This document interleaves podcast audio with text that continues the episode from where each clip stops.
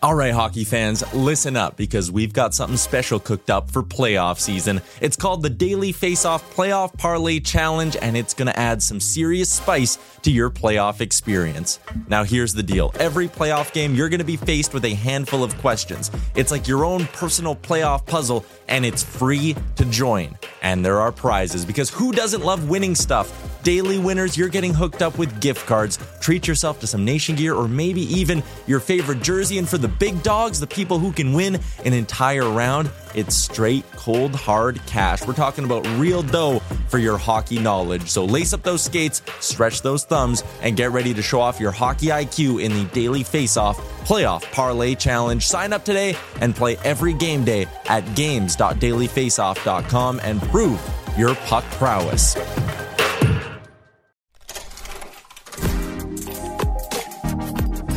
This is a Web Canopy Studio production.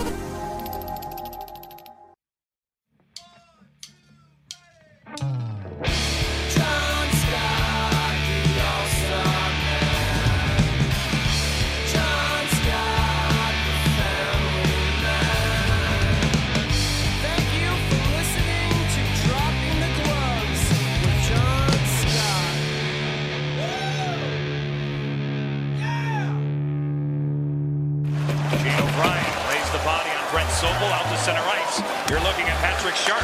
Out in front, tipped in! Troy Brouwer! How about that one? Hoover's away without harm, but they turn it over. Versteeg turns it in with Ladd. Holding, shooting one, he scores! Keith is gone for slashing Demitra. Broken up, shorthanded. Bolland gets away. Dave Bolland a shorthanded chance. He scores! Dave Bolland with another shorthanded goal for Chicago. They're third in the playoffs. All right, welcome back, everybody, to dropping the gloves. John and Tim here as usual. Tim, how are you, my friend? We're doing good. Episode two, very, very exciting. I think so. The first one went went over like gangbusters. People loved it. I got so many messages, so many emails and texts and DMs and tweets and this and that. This is the hit. This is the hit. This is the best best miniseries ever ever produced, ever made. I'm serious. I'm not even kidding. Like it's really really cool how this is going over. And I'm not being I- I might be a little biased. This is my favorite episode. This is my favorite one, Tim. You want to know why? Why? Because I I despise the Vancouver Canucks. And when I was playing with the Chicago Blackhawks, the games that we played against the against the Canucks were so intense. We played them in the playoffs, and I tell you what, it was just electric going into that building and this the production that they put on and the amount of hatred that the Canucks have for the Hawks. It's real. The players hate the Hawks. The fans hate the Hawks. And guess what? The Hawks hate the Canucks. And it's sad that that rivalry is gone because, man, in 2010, it was on. It was real. The players did not like each other. When they slashed each other, it wasn't like a courtesy slash to let them know you're there. You were trying to break his foot. If you slashed him on the hand, you were trying to break his hand. I talked to many of these guys after this series. I signed with the Hawks right after this year. And they were like, oh, we hate these guys. If you get a chance, line up Alex Edler and take his head off, please, because he just cross checked us in the back so many times and like broke our back. I remember Raffi Torres. He's like, if you get a chance, grab him and bury him. I won't say who, but someone said if you grab Raffi Torres and take him behind the woodshed and show him what's what, I'll pay your fine. I don't care what it is, I'll pay your fine. There's a player on the Hawks, and I was like, done. And so anytime I played the Hawks, I would go after Raffi Torres. That that's and it's just that's the kind of hatred that was there. Whereas if I would have got a 20 grand fine, my guy would have been like, fine, I'll write you a check. Not a big deal. I got you. And I'll cover your salary if you get suspended. That was like the, the real hatred between these two, two teams. It was that real. And so we're rolling into this playoff series. The Hawks just dispatched the Predators four to two. A very, very, very iffy series for them. If, if you want a first round series, you just want it to go smoothly, kind of work out the kinks, you know, get in the, get in the groove, maybe four to one, lose one game, maybe get you nervous. You don't want to lose two games, especially at home. Like that, that makes you nervous. So coming into this Canucks se- series, I don't know if they're too, too confident. You know, their goaltending was shaky at times versus the Predators, so they're still feeling things out. So, first game, they're going in. You, you figure they're going to be jacked up again, just like the Nashville series. This is it. They're not going to have another letdown, right, Tim? I would think so. I would think so, but that's not what happened. Well, before we get to that, let's let's talk to the guy who was arguably the biggest reason they won this series. He hounded their top players throughout the series. If you look at the stats over this series, what would you expect Henrik Sedin and Daniel Sedin to get in a six-game series? And yeah, mind you, they were two high-octane players throughout the season. Henrik Sedin won the MVP this year. So what would what would you predict him to get in a six-game series versus anybody? I would think the Sedines would probably each put up a point per game. At least a point per game. He was getting two points per game almost in the year. I think he got 120 points that year. So Henrik gets six points and Daniel gets four points. They're a combined minus six. So when you look at those stats, you go, hmm. I wonder what was the what was the reason for that? Was it just bad luck? What what, what was going on? No, the reason is Dave Bolland, the man we're going to talk to next. His sole purpose in this series was to make sure these guys didn't score. And it's this is a fascinating interview. I know he's talked about them before. He's called them the sisters. I didn't want to get into that, go down that road. I wanted to get into his game plan, what he wanted to do, how he was going to game plan versus these two guys. They're best friends. They've slept next to each other their whole life. Like they know what each other's thinking before he thinks it. How is he going to get in their heads and try to, you know, win the series and get them off their game? So, anyways, all that being said, let's get to Boley and let him explain it because I, I'm not doing it justice. So, anyways, Dave Bolland, here we go. And here is a steal, a breakaway, and in goal!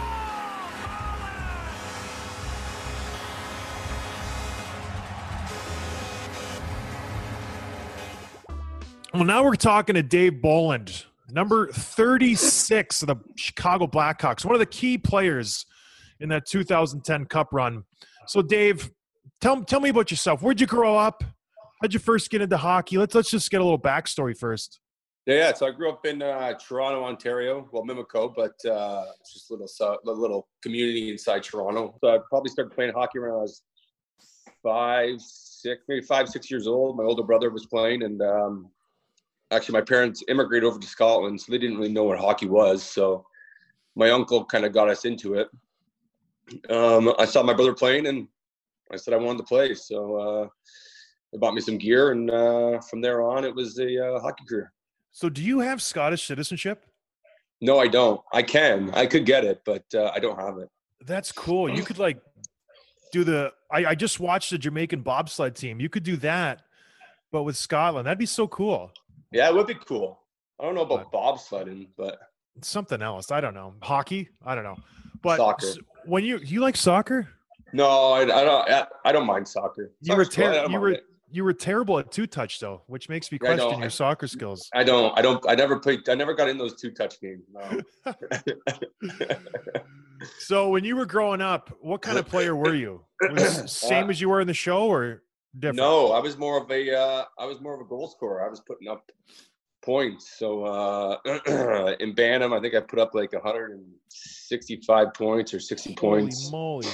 and then uh, went to junior. Uh, my first year, I didn't really play that much. I was still trying to learn the game. So I was under the wings of Dale and Mark Hunter. Uh, they taught me how to play defense. I didn't know either. I didn't know a lick of defense when I uh, came to the OHL. So um, I had to learn. I had to prepare myself for the NHL. Um, but learning in that process, uh, that first year in junior, I think I played 70 games. I had 17 points. So it was a little bit of a kicking the balls, being like, oh, I just had so many points. Now I come to the OHL and, geez, this is how my career is going to go now. But uh, they helped me along the way, and they helped me with my game, and I like I thank them every day for for doing that. But uh, the next year I came in was my draft year. I had about seventy or eighty points. Oh wow.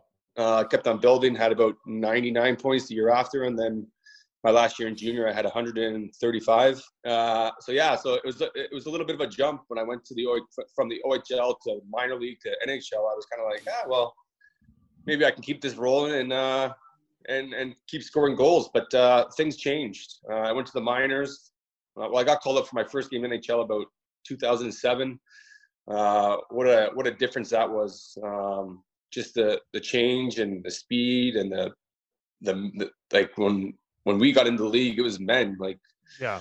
like you remember like these these guys were men. Like I remember playing against Mario Lapointe and like these guys were all over 35 and they were they were big human beings. And I I think I came in the league about buck 60. Um, so I could so I, so I came in the league and kind of thought I'd just keep the goals rolling, the points rolling, and everything going. But uh, I had to change my game up. Uh, my defense was still kind of eerie. I was still working on it. Um, but that first year with Q, uh, Q kind of put me in that role of that third line center, uh, and I took it and ran with it. So uh, I thank Q as well for for helping with that. And you put up 47 points that year. That's like not a defensive forward numbers. Like that's some No, pretty good no. numbers. Yeah, yeah. So that first year I did, I, I was on pretty good pace for some points that year. Yeah, yeah, yeah, for sure. Who were you playing with that year? Yeah. Uh, I think it was in oh my first year. I think it was Laddie and Havlat, Martin Havlat and Laddie. So uh, and I think Nice. Buff would and Big Buff would uh, would fill in too. But we kind of uh, took that role and uh, we played against Datsyuk and the Sedin twins and everybody. So uh, like it, it was a fun role. I liked it because most time all these good players. Uh, they don't really want to play defense. They're looking for the goals, so they, they'd make some mistakes and we capitalize on them. Well, Ladd is a pretty good defensive guy too. Havlat not Yeah. so much, but you guys were that would have been a good third line. Holy moly. Yeah, yeah. So you were in the playoff series the year before when you guys got beat out by Detroit. Could you sense that you guys were like super, super close to the cup? What was the vibe in that room after that loss? Oh yeah, we were. We, we, we knew we, we we were right there. Um, that loss to Detroit was was actually it was actually pretty good for us. I, how I feel, uh, what I think, because it kind of taught us. I was like, well, we have a chance here. We can we can make it. Uh, we can we can get there. We have the skill. We have the team. Uh, we just need a little boost, and that's when uh, Host and Kopi came in, and then we had uh, uh, Niemi and uh, Cristobal come in. Uh, so we had that. We, we, we, we had it, but we were just missing a little bit. And I think Host and a few of the other players that came in put us over that edge to to go for it. Yeah, so let's fast forward to the playoffs. I, I we wanted to focus on the Hawks series because I think that's you had a tremendous playoffs throughout, but I think you really showed the type of two way player you were in that series where you can shut down top guys, but you also put up points. Yeah, Like you got sure. just as just as many points as the Sedines did, and everyone just kind of pigeonhole you as this guy, like, oh, he's a shutdown guy. But then when you look at the stats, it's like, wait a minute, he had five points. He was he was plus two that series. Like what going into that series, did you know you're going to be matched up versus them? Does Q pull you aside? Oh yeah, yeah, yeah, yeah. And do you remember when we did those, like uh, the pre yeah. the pre round um, the pre round kind of uh, pick a player. Q would give us that player, and we would uh, we would do a little little thing on them and say, hey, like the, we'd give them the. Well, I, I had one of the Sedin twins, so I'd give him, hey, he's a top forward. Are his points, size, weight. Uh, some guys would make some jokes, and it was always fun. But um, but Q always knew, like I always knew Q, and Q knew me. He's like, hey, be up against him. Hey, you better be ready for it. Uh, if you're not, then it's gonna be uh, it's gonna be a long game. So I always I always got up for it, and I think as myself I got up for it because hey, like that's a that's a huge a huge thing to do and a huge accomplishment. Hey, if I can if I can take down a Joe Thornton or a or Jeff Carter or the Sedin twins, hey, that's that gives our team a chance to uh, to win the game. Yeah, that's crazy. So I think that year, Henrik, I think he won the MVP that year, the whole league. I think he got the Hart Trophy. Yeah, he had. I think they had over like 100 points, right? Yeah, he had like 120 that year, I think. And you're you're lining up against him versus every faceoff. Do you like how locked in are you? Day one, game one, drop of the puck, or you're like, I'm going to get inside this guy's head. What do you do to kind of get in his kitchen? Oh yeah. Well, I I think just little things like sticking them around the legs, maybe tight to the groin. Uh, I, I I I think just always being in their face. Uh, I think when someone's in your personal space space and someone's always around it, you're gonna lose it eventually, right? Like I, I'd be the same way if someone was always in my face. I would uh, I, I would I, I would- lose it too. But uh, every chance I had to get in in between them or stick them or slash them or do something stupid um, would uh, would would uh, would be fun. But I think I think, and to a point, they just got sick of me as well. Like they just had, like I remember one time they they both tried to jump me, and I had both of them, so it's pretty funny. Could you tell as the series wore on that you were getting to them? Would they say stuff to you, or would they just like? Could you tell No. like, from game one to game six? no, like I, I knew I, I knew I was gonna get to them, but by the end of those series, I was I, I knew which one was which. Like uh, normally with twins, you can't tell which ones are which, but I have Uh, identical I- twins. I see them every day, and I still can't tell them from day to day. It's funny that you know them that well. but um but like it was just one of those like i before the game like i would i'd be ready for it. Uh and i knew i knew once i went after them that hey like burrows and uh and kesler and i just know like th- their whole team would be going after us like and they'd be going after me. And that was probably the the the funny thing about it is that uh that Vigneault would get them all rattled up and would get them all going. And I'd pop in there and I'd stick one of them, and then Burrows would come and cross check me in the back, and boom, we got a two minute penalty. They have a two minute penalty, and we capitalize on most of them. If you if you go back in most of those series, like they took some dumb penalties on us, and we had Tazer, Kaner, Soup, Sieves, Dunks. Like we had an unbelievable PP that hey, we knew that if we get a PP on these guys, we're going to capitalize. I know. I saw that dress Tanner Glass for one game. I wonder if he just he took five shifts. I'm guessing he tried to get you to fight all five of those shifts. Oh, it's just it's it, it was always funny. Like I remember one game he, he asked me like ten times. I'm like I'm like you're gonna I'm like you're gonna beat me up. Why would I fight you? Like like I'm not stupid. I'm not dumb. Like like I know what you're gonna do to me. And then but they, they would just keep on sticking me. And then hey, they take a penalty and we capitalize. And I think that was that was one of the uh, the major points. So what was the vibe like? Because you lost game one. Was there any panic in your guys' game? Because they say smoked you the first game five to one. They were tough that year. They weren't easy. Like we weren't uh, we weren't rolling over them. Uh, like they had a great team. They had Kesler. They had the Sedines. They had BS BX. They had and they had Lou and that. Like they had a they had a, a really good team. Uh, like they, they were. Besides Nashville, I think they were. Our, oh yeah, yeah. Like they, they, they had a really good team. But uh, next to our Nashville series, like they were they were our next big series. That hey, we had to go through them. So what? How fun was it? Like, what's the vibe in the room, knowing that after you beat them in game two, you know you got the Sedines in lockdown. Is it just cruise control, or is like we know what we have to do? Let's go out and do it, and let's bury these guys. oh, it's not like, okay, like this is easy. Like we have this. Like we have, we like every Vancouver game we got up for them. Like we playing Minnesota, man, okay, like let's get up for it. But every game we got up for playing Vancouver, and I bet you it was the same with them. Like they they they knew when we were when we all when we got together when we played, it was going to be a bloodbath, and we hated each other, and it, it was it was just a different game from other games that we would have. Um, but uh, it wasn't cruise control. Uh, we knew we had a lot of work to do, and it wasn't going to be easy. Uh, going into Vancouver's barn, uh, that's not an easy place to play either. Uh, probably likewise coming into our barn. Uh, Yeah. nice. It's not easy. So uh, but it, it was like I, I don't think you'll ever see a rivalry like that again. No, that I got to be a part of that um, the next year, and it was crazy. It was super Right? intense. I loved it. It was Like, it- so like- great. Like how fun was it going into those buildings when you see all those fans with those signs up and they hated us, right?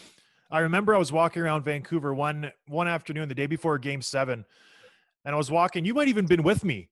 I can't remember who was with me, but some old Yeah. lady drove by us, honked her horn, and she flipped us off. Some like Oh, yeah. year old lady flipped Oh, us yeah. the bird, and we were like, "Wow, like this is." She, Oh, were, were, were, were, we on the team when I chirped them? yeah, Remember? yeah. Oh, Oh it's yeah, just like I remember. I remember. I remember going in there and like I remember. Uh, yeah, I remember Brian being like, maybe you should just stay in tonight. Like, don't go out for dinner. Like, just, just eh, order room service and uh and and I don't think it's a good idea. And I remember going out, people throwing rocks at me. Like, oh yeah, No way. That's so oh yeah.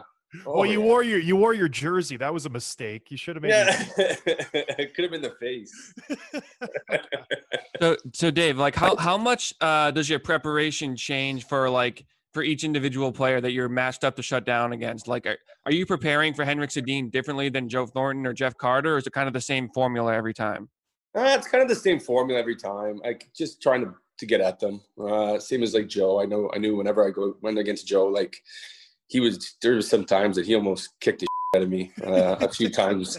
I remember I remember one game it was like Chloe and him and they were losing it on me and I, one of them was trying to grab me. I hit around one ref and then hit around another ref. I'm like these two are gonna kill me. I better get out of the way. But um, but uh, whenever I went up against the top line, like I, I always prepared the same. I knew, hey, like this is it's not going to be easy. Uh, it's going to be on. I got to be on. I got to be ready. Um, but uh, I kind of prepared the same for for any matchup with any top player. And you did have 12 pims in that series. How did how did that happen? Who me? Yeah. Oh yeah. Oh, I, I still I, I- I'm not a uh, I'm not a saint out there. So I bet you there was a few slashing calls and a few uh, a few roughing calls behind the uh, behind the referees. But uh, it, it, uh, comes with it. Comes kind of comes with the territory. I can't uh, I can't stay squeaky clean, but uh, Yeah. but uh, there was a few times.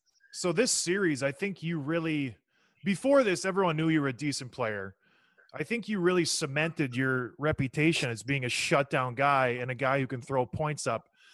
Does it annoy you when people just look at you and say, "Oh, Dave Bolland, he's a pest," or "Dave Bolland, he gets in people's head"? Like, does it annoy you because you do put up good points and you're like you're such a well-rounded player? No, I, I, it doesn't bother me. I don't. Uh, I don't really take a lot of that stuff to heart. I don't. I never really let it let it affect my game or affect me. Um, as long as we were winning and we were doing the right things, and I was helping my team to win, uh, that's all that mattered in in my situation. Uh, if it was shutting guys down, if it was killing a penalty or taking a penalty or doing whatever to help my team, I was always uh, I was up for anything. You're such a team guy. I hated that when people would just call me, "Oh, he's a goon." I was like, "Come on, Yeah. guys." yeah. There's there's more to me than just punching people in the face. So in, in that series, I know it's hard to remember because you've won so many Stanley Cups and you're so successful. Was Yeah. there any key moments that you remember? I know didn't Dunks get his teeth knocked out or anything? Uh, that you, any key moments that kind of switched the series? Um, trying to think. There was that time when Dunks got uh, when Dunks got his teeth knocked out against uh, against uh, San Jose. That was a good one. Oh, was that San Uh, Jose? yeah, that was San Jose. That was the next series. That was the next series. Yeah, yeah. Um, I'm trying to think.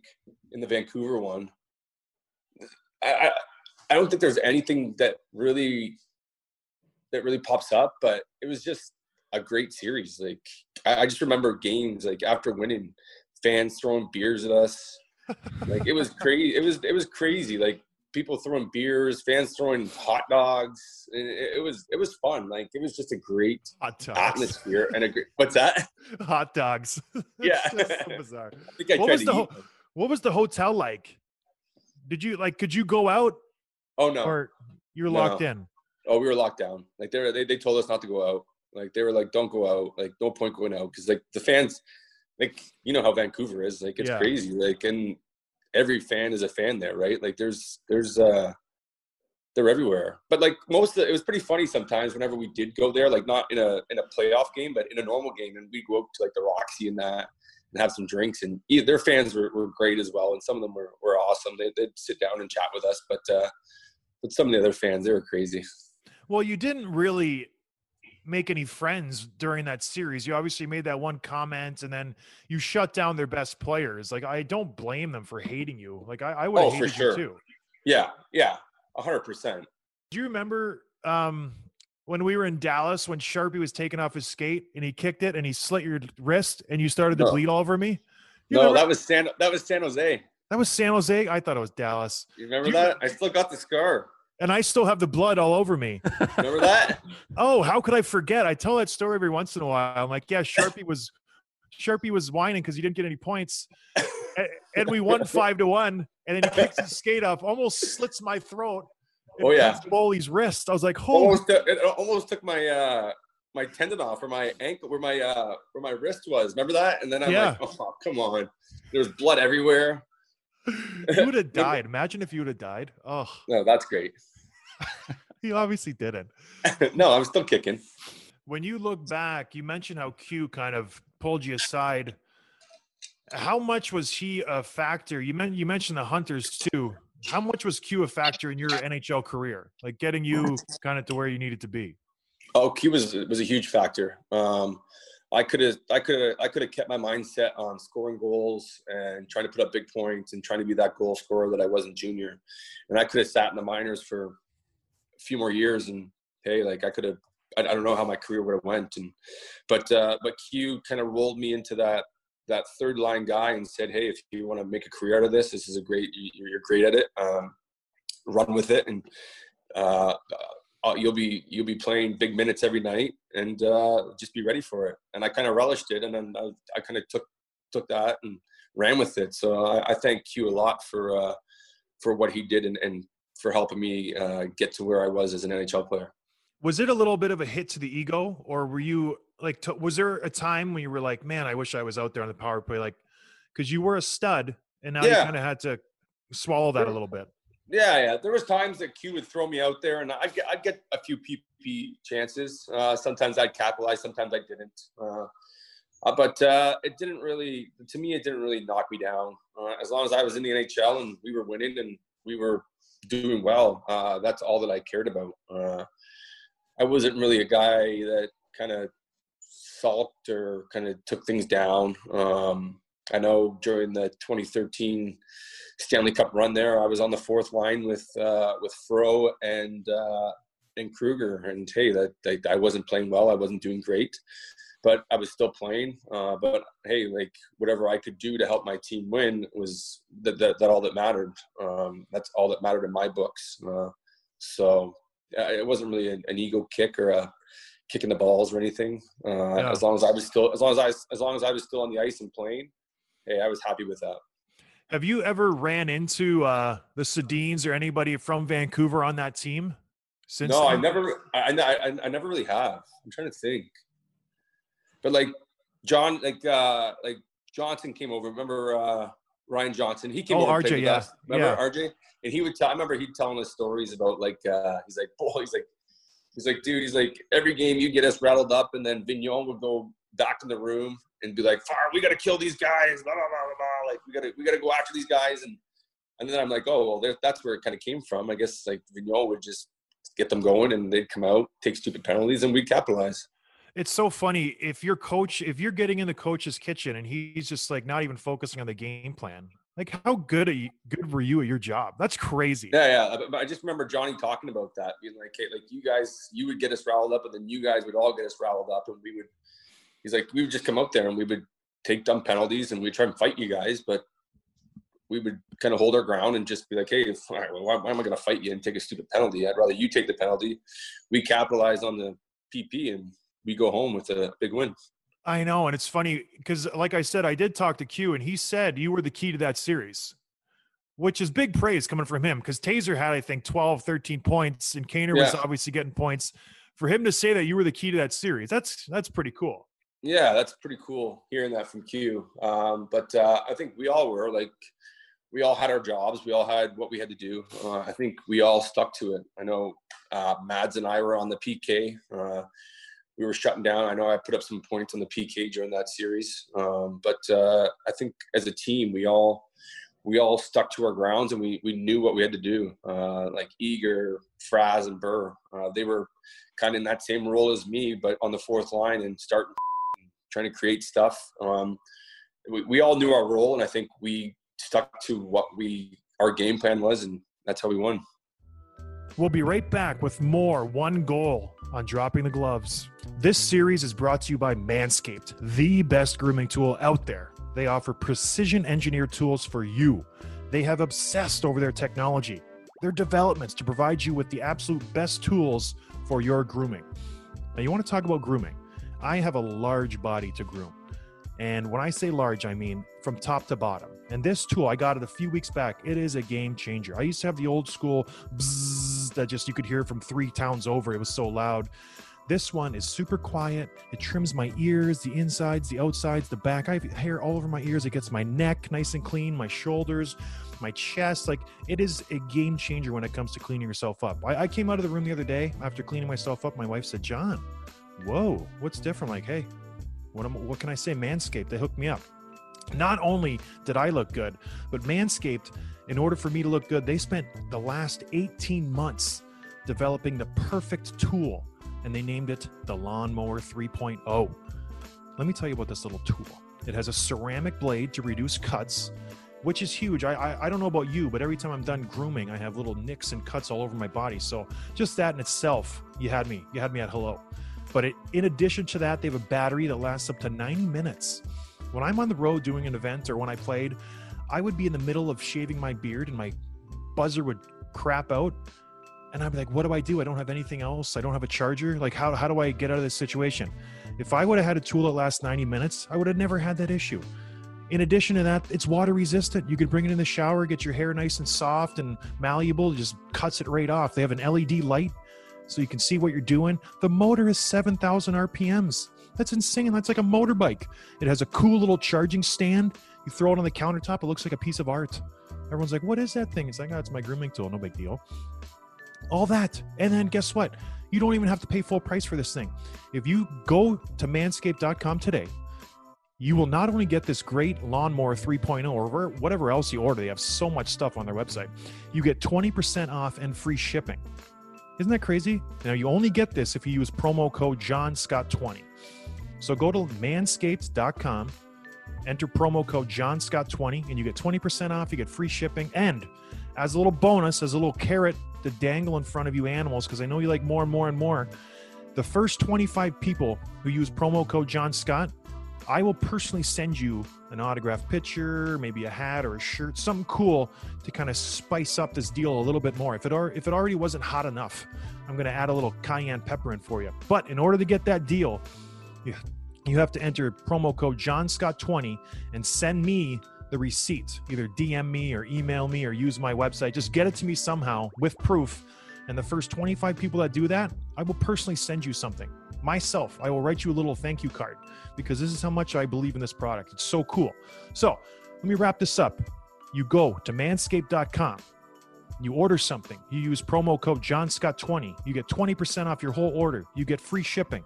When you're done with that, you shoot me the receipt that says you use my promo code. I will personally send you something. Me, myself, me, John Scott.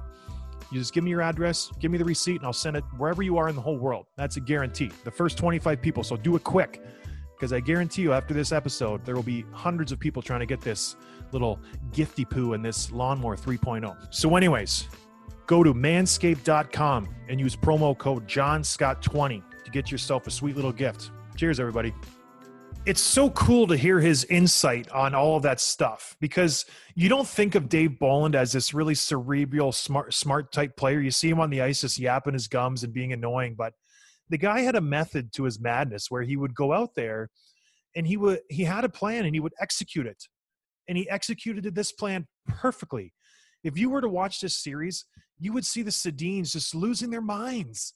Like he was he was in their heads and it was plain to see you you don't see guys like that losing their cool like daniel sedin he took four penalties Henrik Sedin took two penalties. These guys in an 82 game season maybe take five penalties.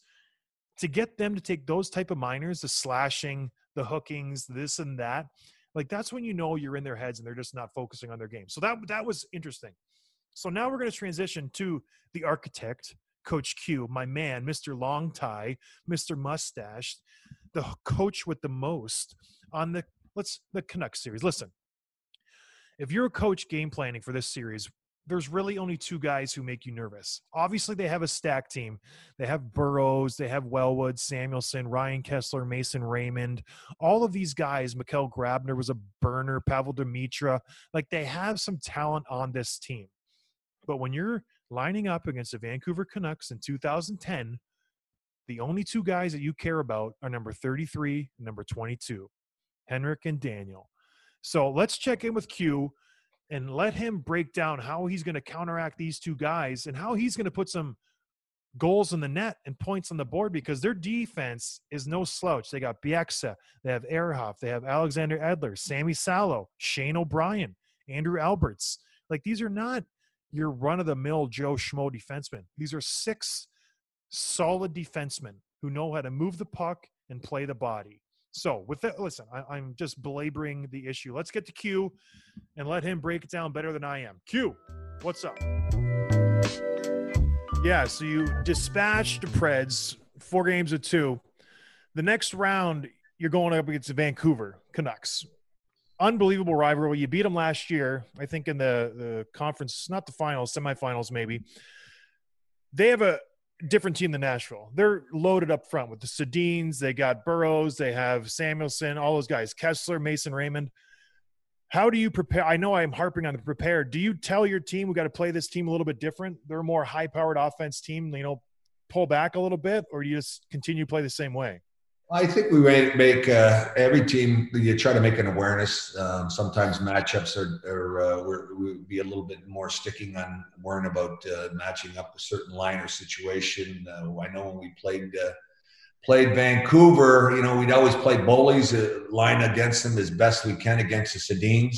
Um, you know, they'd always give us bits. they're going to find a way to score. They're going to, I think, maintain or containing them is best you can and keep them, uh, you know, not getting those three and four or five point nights that they, they're able to do. And they did a lot of it against us in the regular seasons.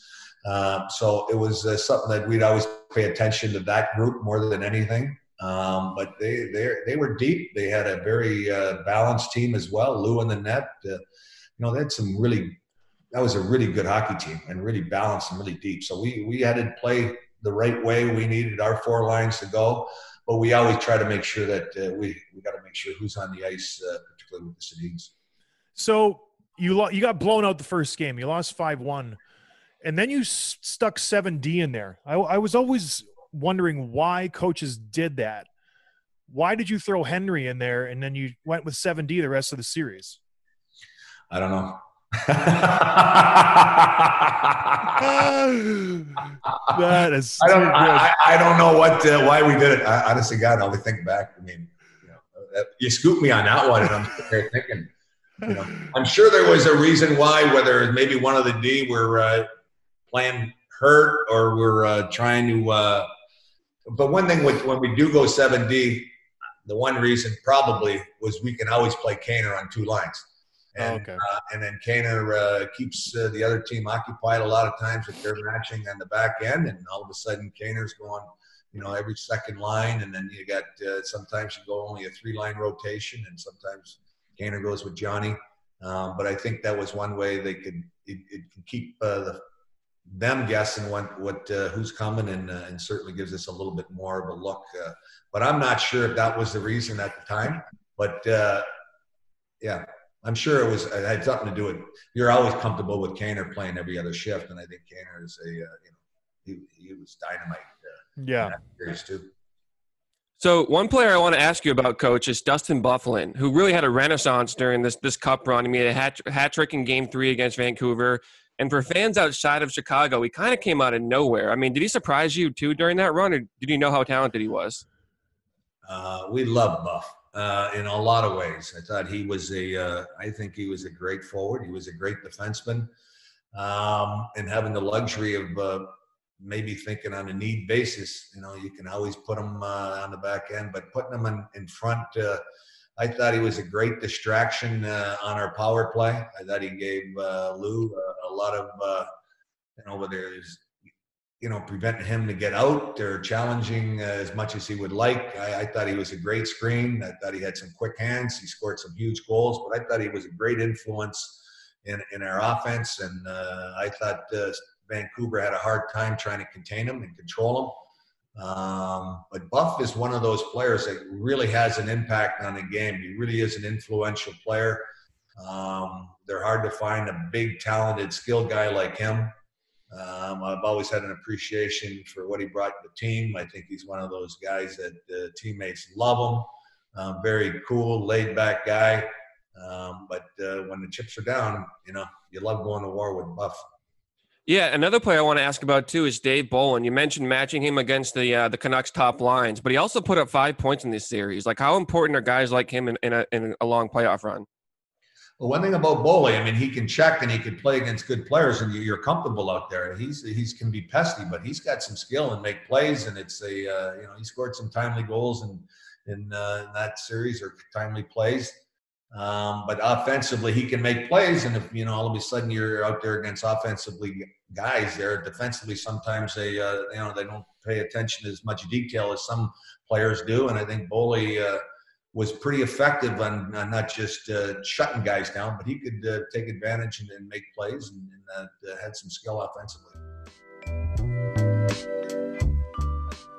Oh, I love Coach Q's voice. Doesn't he have one of those voices? Like he'd be like, if listen, I don't want to offend you, Tim, but if Coach Q ever retired or got fired or just didn't want to coach anymore and he wanted to jump into the podcasting world, you'd be out, my friend. I, I would replace you with him, you know, just because of his voice.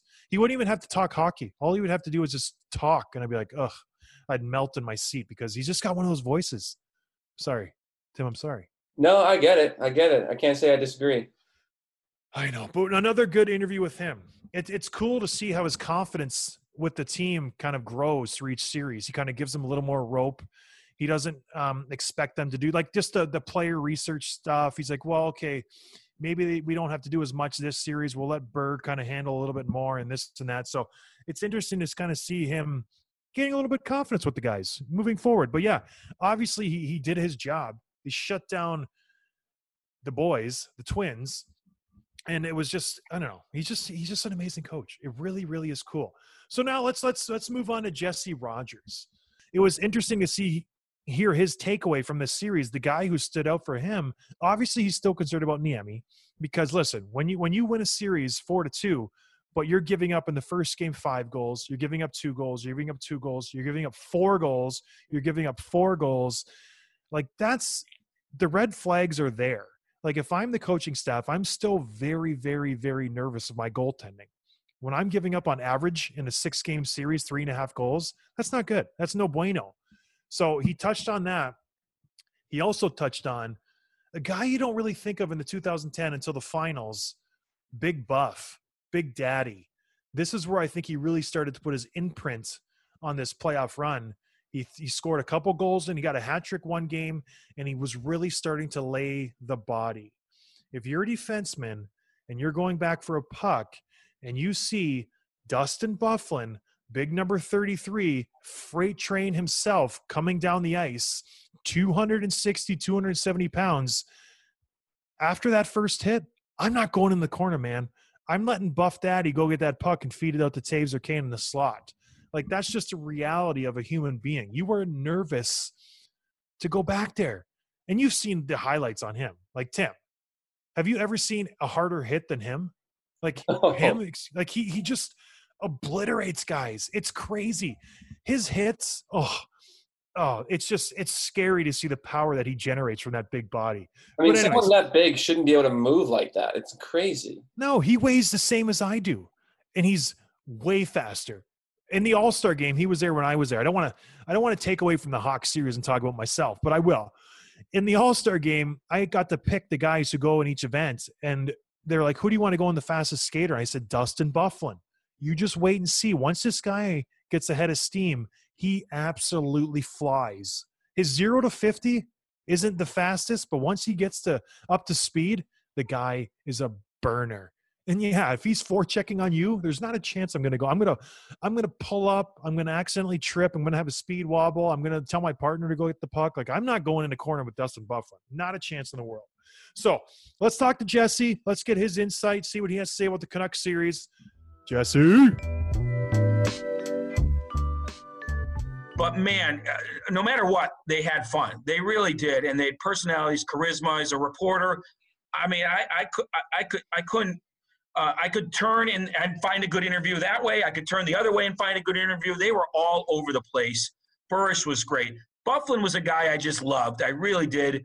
Um, he had a very matter of fact personality and it really drove like the Vancouver Canucks crazy. It drove the Vancouver Canucks media tr- crazy. Like for some people, they wear it like Johnny Toews, right? Life and death almost for him. Dustin did not wear it, and that suited him well. It's not that he didn't care. Trust me. I mean, the guy was a, a force. He, he would go into the corner and destroy someone. Had a great slap shot.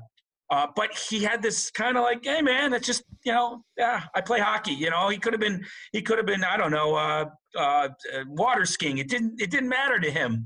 Um, but that's what served him well. So I think of Byfuglien and that personality, and he was loved in that locker room. He really was, and um, he was kind of the prankster. Sometimes the butt of the joke. Sometimes he would deliver it. Sometimes he'd be unaware, you know, those guys that are unaware and you can have fun with them. So that's the guy that I remember most. And it was so sad and upsetting for fans more than anybody, but also reporters that they had to move on from him because of the salary cap after that season. It just it's it stunk.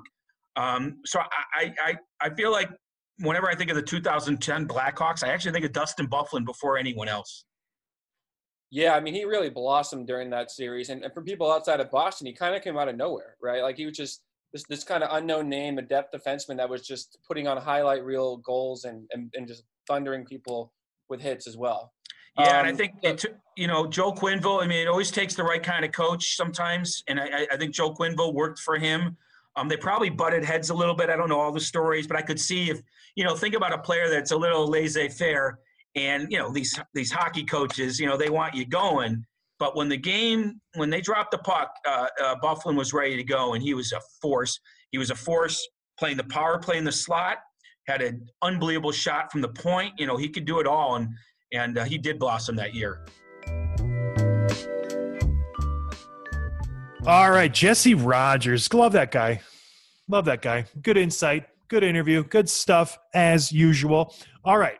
So we have dispatched the Vancouver Canucks, the disgusting Canucks that nobody likes. I actually like their logo. I will say that.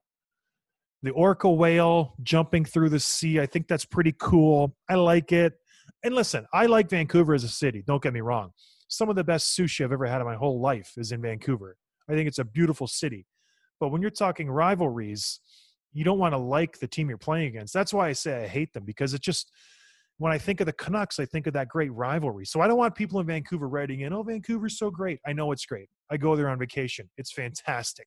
But in the terms of hockey, they're pieces of garbage. So I was super happy when the Canucks lost and Chicago beat them in game six, five to one on their home ice, which is so satisfying to win a series in the other team's barn. It is so great to see the visiting fans going home sad, especially when you're playing your biggest rival. So we're now we're moving on.